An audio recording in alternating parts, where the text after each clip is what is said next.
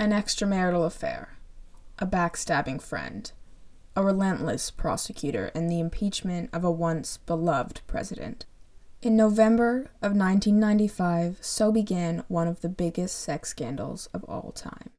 Hello, and welcome to the Z Files. My name is Nina, and I'm here to talk about history. Not all history, just the history I want. And today, I want to talk about the impeachment of Bill Clinton.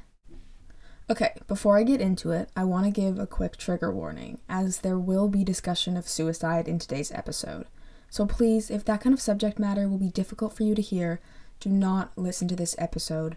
Just listen to last week's again. Now, I had some trouble deciding where to begin on this case, because depending on who you ask, it starts in different places. But I've done some thinking and I've decided to start my telling of it many years before Bill Clinton was even considering running for president. In 1978, when him, along with his wife, Hillary Rodham Clinton, and two business partners, James and Susan McDougal, borrowed some money and purchased 220 acres of land in the Arkansas Ozark Mountain for a real estate venture they called Whitewater Development Corp, intending to build vacation homes. Now, if you know anything about the Clintons, you know that in a decade or so, this is going to blow up in their face. Okay, so although clearly I am going to discuss this whole Whitewater debacle because it's relevant, I do want to mention that it is now proven to have been completely false and was essentially just a right wing conspiracy against the Clintons, so keep that in mind while I explain it. But, like I said, the initial land purchase and loan from the bank happened in 1978 when Bill Clinton was still just the Attorney General of Arkansas. And it's around this time when they started building some vacation home prototypes, with more money lent to Hillary Clinton by James McDougal.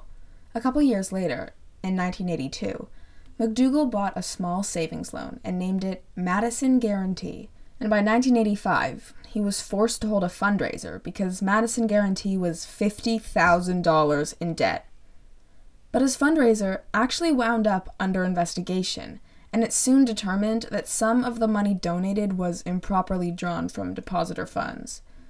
And so, McDougal hires Rose Law Firm, the firm where Hillary Clinton is a partner, to do their legal work, which is definitely a conflict of interest.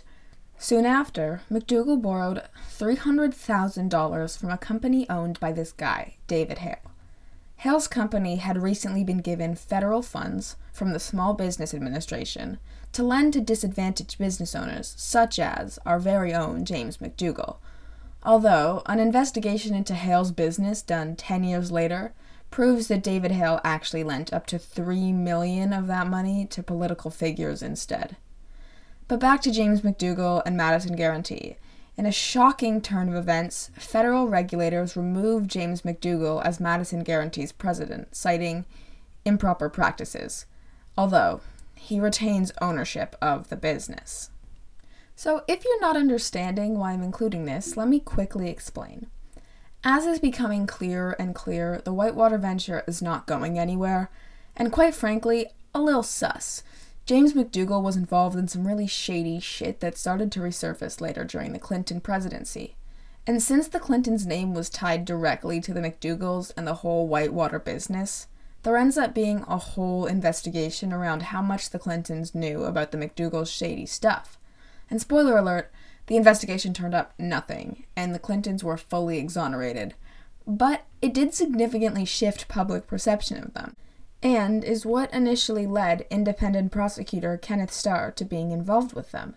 And eventually, it led him to investigate something slash someone else, Monica Lewinsky.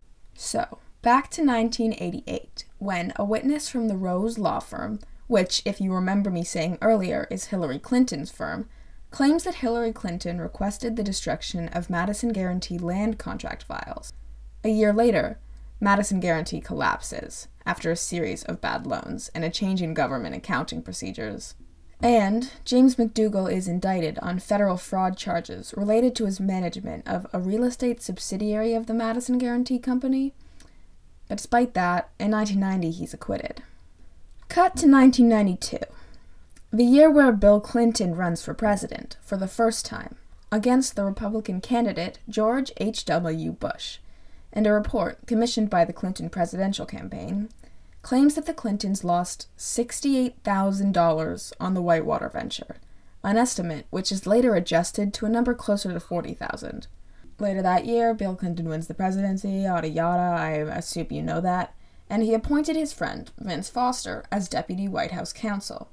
And in June of 1993, Foster files three years of Whitewater corporate tax returns. Why is this relevant, you ask? Just wait. A month later, in July of 1993, Vince Foster is found dead in a Washington area park. Local authorities ruled the death as a suicide, but as always, conspiracy theorists have their own idea. And so begins speculation around the circumstances of Foster's death. Now, looking back on Foster's death, 25 plus years later, we can be confident that it was, in fact, a suicide, and all the theories and speculation around it were just that. But I do think it's important to address how incredibly disrespectful all the speculation was, especially to his family, of which he had a wife and three kids, who, in addition to having to deal with the very public death of their husband and father, also had to deal with a very public and unwarranted investigation around the matter. Furthermore, so much of that speculation was around the Clintons themselves being involved, which is also quite disrespectful to the Clintons because they were longtime friends with the Fosters and should not have had to grieve while being called his murderers. So, with that in mind, I'll continue. In July of 1993, everyone began connecting Vince Foster's death to Whitewater, saying things like, he knew too much, so the Clintons killed him, or he knew too much, and because of that, he felt like he needed to kill himself, in reference to knowing too much about the Clintons' involvement in Whitewater. See what I mean when I say disrespectful? People started making claims like this for a couple reasons. And although I don't condone any of them, and am of the opinion that all of these speculations are disrespectful and the investigation should have been left to the investigators, not tinfoil hat conspiracy theorists and drama hungry tabloids, I can see why people began to do so. For example, federal investigators were prohibited from entering Vince Foster's office immediately after the discovery of his body but White House aides, on the other hand, were allowed to enter soon after, which does not look good. So, of course, this sparked speculation, specifically around there being files removed from his office or something like that. Soon after, the Clintons are tipped off about the FBI investigation into the matter, and by December, the White House agrees to turn over any and all Whitewater documents, which otherwise would have eventually been subpoenaed and these documents overlap with files found in Vince Foster's office. At this time, speculation around the Clintons being involved in Foster's death is growing, largely due to proof that he would have had intimate knowledge of the Whitewater ordeal. In early 1994, a Republican attorney starts to investigate Madison Guaranty specifically, and in March of that year, another White House employee resigns, quite abruptly, after allegations are raised about the work he did with the Rose Law Firm and the same employee is later convicted of fraud and ends up serving 18 months in jail. That summer, the House and Senate Banking Committee conducted a hearing on Whitewater, subpoenaing 29 members of the Clinton administration to testify at a congressional hearing. And surprisingly, all were cleared of any wrongdoing. But that August, the original independent counsel on the case, Robert Fiske Jr., is replaced by a much more conservative option. Kenneth Starr. But in January of 1998, the Senate Banking Committee releases a report finding no laws were broken in the Whitewater matter, although this only applied to the Clinton administration, and Senate hearings continued for the next couple years. Okay, so believe it or not, that serves as a pretty quick sum up of the whole Whitewater ordeal. But if you're super confused and didn't comprehend a thing I just said, essentially all you need to know is that the Clintons got into business with some shady people. And the investigation was to find out if they knew the shady people were doing shady things. Anyway, I chose to start with that because I want you to take away that the Clintons already had the dogs after them. And one of those dogs happens to be Kenneth Starr, who, like I've already dramatically teased, becomes a key player in the Lewinsky case. So now that we've reached 1995, it's time to meet the MVP of this whole case, Miss Monica Lewinsky. In July of 1995, Monica Lewinsky has just graduated from Lewis and Clark College. She's 21 years old and joins White House staff as an unpaid intern. And in November, she's transferred to the West Wing. At this time, a lot of government workers were being laid off, but as an intern who wasn't on payroll, she was allowed to keep her job. Mostly, all she did was answer phones and run errands, but by the end of November, she was offered and accepted a paid job in the Office of Legislative Affairs. In the docu-series on Netflix, appropriately named Hillary, as it's about Hillary Clinton, members of the Clinton administration and Bill Clinton himself described the first encounter he had with Lewinsky. At this point, she was still an intern, and they say that usually interns and presidents don't rub shoulders too often. But Bill Clinton had come down to celebrate Lewinsky's boss's birthday and met Monica while eating cake and singing happy birthday. But their famed affair didn't start that day. It started on November 15th, around the same time when she was transferred to the West Wing. But once the affair starts, it seems they can't stop because it continues sporadically for the next 18 months, having almost a dozen encounters over the time period. Even when in April of 1996, Lewinsky is transferred to a job at the Pentagon, literally to get her away from him, I'm not kidding, people had noticed her too frequent trips to the Oval Office. But you know what? It was Bill Clinton, so I'm sure they were used to it. But meanwhile, Clinton has also just been sued by Paula Jones for sexual misconduct. Shocker. Like, this guy couldn't stay out of legal battles to save his life. But similar to Kenneth Starr, I'll get back to Paula Jones later. I just want you to know that this is also going on. Okay, so let's jump a little bit forward in time to 1997 but I'll fill you in on what went down in between where we left off and now.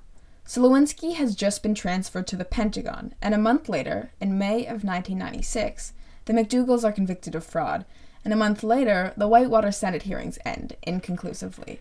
So clearly, 1996 was a pretty uneventful year. But in early 1997, Kenneth Starr, who's still the independent prosecutor on the Whitewater case, steps down from investigating the scandal and then changes his mind right away. That's weird, Kenneth. In May of 1997, Bill Clinton reportedly told Lewinsky the affair was over.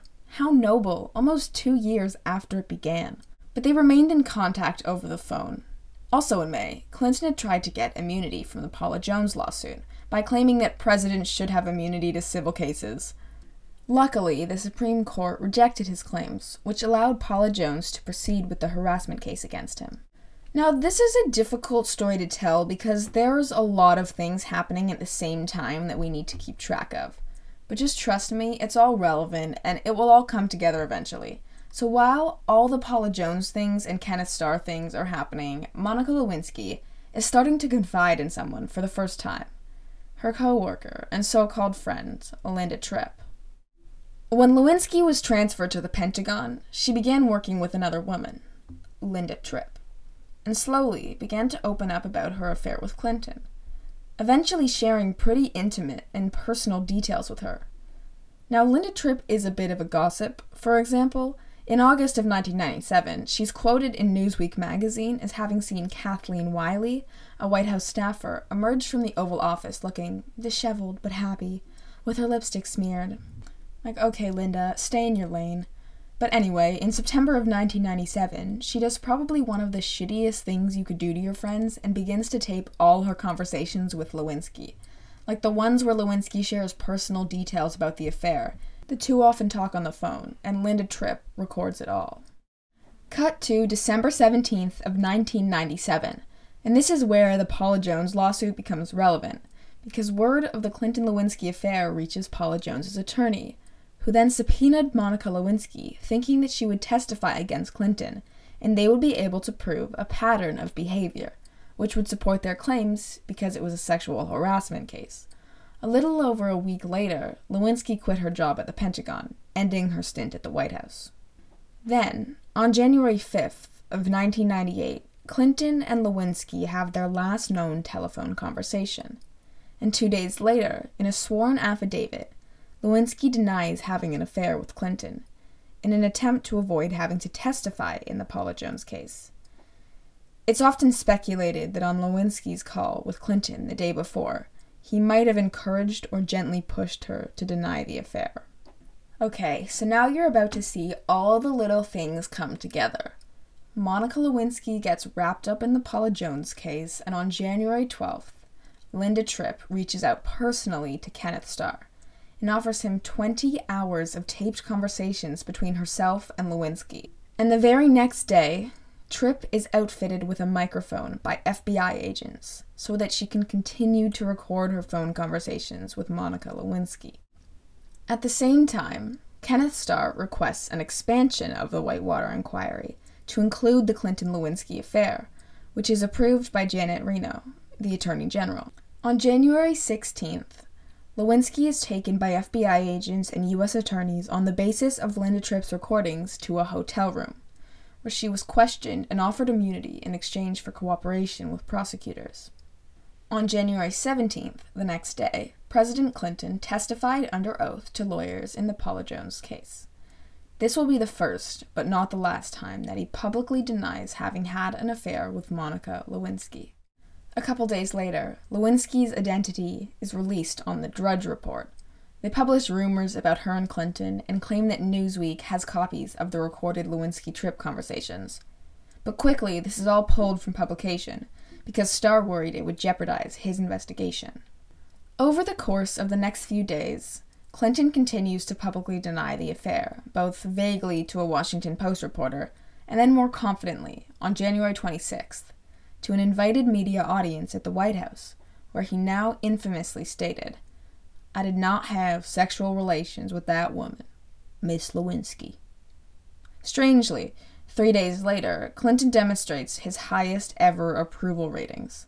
CNN finds 67%, which was up 5% from his previous best.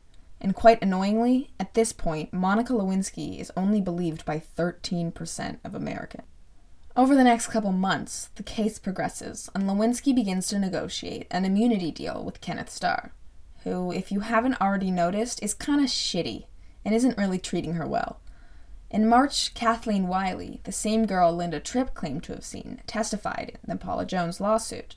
But then, on April 1st, the harassment case is dismissed by the judge before it goes to trial. In June, people start to hear news about the possibilities of a new immunity deal between Kenneth Starr and Monica Lewinsky.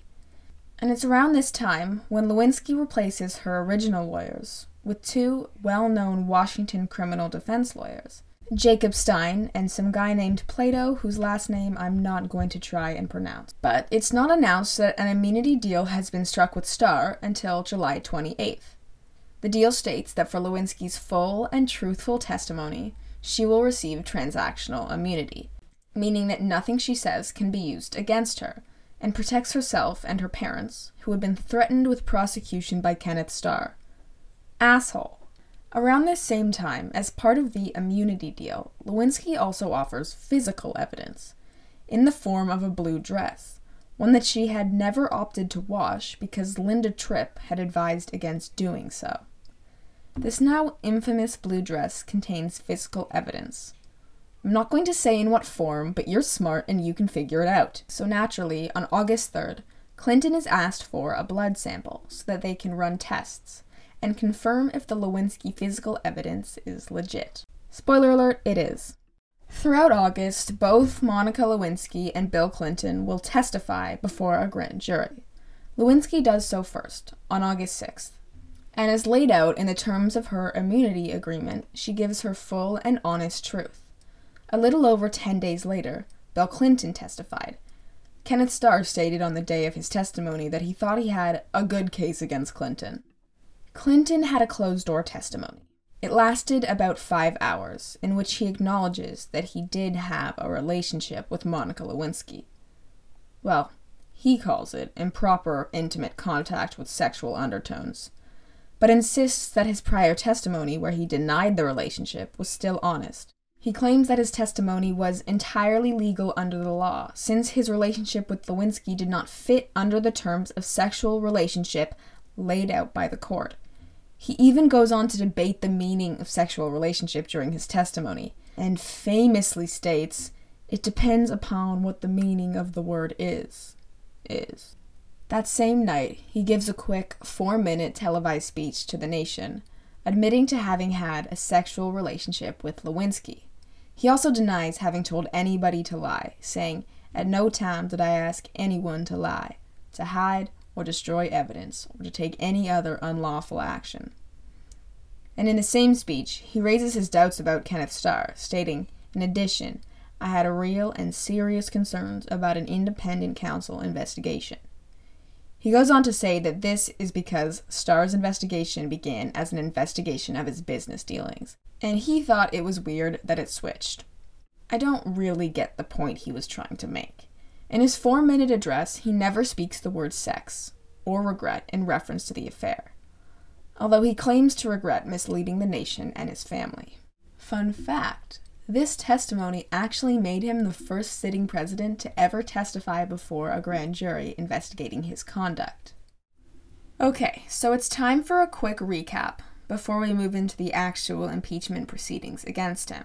But don't worry, I'm almost done. Here we go. So, Bill Clinton starts an affair with a White House intern named Monica Lewinsky while he's under investigation for a real estate scandal by independent counsel Kenneth Starr and being sued for sexual harassment by Paula Jones. When Lewinsky is transferred to a job at the Pentagon, she confides in a friend, Linda Tripp, who begins to secretly record all their conversations. Lewinsky is then subpoenaed by Paula Jones's lawyers, but instead of testifying, she signs an affidavit claiming she didn't have a relationship with Clinton. But she did. Bill Clinton then also denies the relationship. Then Lewinsky's friend goes to Kenneth Starr and offers him recorded tapes as proof of the affair. Starr gets in contact with Lewinsky and signs an immunity deal where Lewinsky will testify honestly and offer the blue dress with Clinton's DNA as evidence, in exchange for immunity for herself and her parents. She then testified, and shortly after, so does Clinton, where he admits to the relationship with Lewinsky. But you know, it all depends on what your definition of is is. Okay, so let's pick back up again on September 9th of 1998, when Kenneth Starr submitted his now infamous report and 18 boxes of documents supporting his report to the House of Representatives. Now, what is in this report, you ask? It argues and presents reasons why Bill Clinton should be impeached. He presents 11 grounds of impeachment perjury, obstruction of justice, witness tampering, and abuse of power. It also goes into explicit detail of the sexual relationship between Clinton and Lewinsky, likely all details taken from the Lewinsky Tripp tapes. Two days later, on September 11th, Congress made his report public. And 10 days later, Republicans voted to release the videotape of Clinton's grand jury testimony, and it's broadcast across the country. And about 10 days after that, more evidence from the Starr investigation is released, including the transcript of the taped conversations between Lewinsky and Tripp. On August 5th, the House Judiciary Committee voted to launch a congressional impeachment inquiry against President Clinton. And on October 8th, the House of Representatives voted for impeachment proceedings to begin against him. And the House Judiciary Committee is tasked with drawing up the charges based on the 11 allegations laid out by Kenneth Starr. The chairman of the House Judiciary Committee, Henry Hyde, announces that the impeachment inquiry will concentrate on two core charges that Clinton lied under oath and attempted to obstruct justice. Meanwhile, Clinton was on a trip to Tokyo, where on a Japanese TV show he gets harangued by a Japanese housewife for cheating. And I just like that. And a couple days later, National Treasure Tom Hanks claims to regret giving financial support to President Clinton. Must have been a rough couple days for old Clinton. On December 11th, the House Judiciary Committee approved three articles of impeachment. These three articles accuse Clinton of lying to a grand jury, committing perjury by denying he had a relationship with Monica Lewinsky, and obstructing justice. A day later, the committee approves one more article of impeachment, accusing Clinton of abusing power in direct parallel to the language used by Nixon in the Watergate era. A Washington Post article written at the time about the Clinton impeachment states Republicans queasy themselves about the quickly shifting personal code of conduct for politicians. And this isn't relevant, I just think it's a good quote. But speaking of Republicans, the general consensus from them at the time was that if Clinton really cared about the nation, he should just resign, as he really only had himself to blame. Moving on to the actual impeachment proceedings. Let me set the scene. It's December 19th, six days away from Christmas. The White House is lavishly decorated for the upcoming holiday, and Clinton gives a brief six minute address on the South Lawn, where he says, We must stop the politics of personal destruction. We must get rid of the poisonous venom of excessive partisanship, obsessive animosity, and uncontrolled anger. That is not what America deserves. Bob Livingston was the Republican Speaker of the House. In his opening speech, he made a case for impeachment, saying, We're not ruled by kings or emperors, and there's no divine right of president. Staying true to his party, he also asked Clinton to resign. And uh, as he did, the Democratic side of the chamber began to angrily shout things at him like, no, and you resign. But in a shocking turn of events, he did just that, saying, I'm willing to heed my own words, and then confessed to his own affair and resigned himself, going on to say that he hoped Clinton would follow. Out of the four impeachment articles proposed by the committee, two are voted on and approved. The first claims that Clinton committed perjury when testifying before Starr's grand jury, since he denied that him and Lewinsky had had any sexual relationship. And it passed 228 to 206, with five Republicans crossing party lines and voting no, but five Democrats doing the same thing and offsetting them. The second approved article states that he obstructed justice in the Jones case by encouraging Lewinsky to file a false affidavit denying their affair.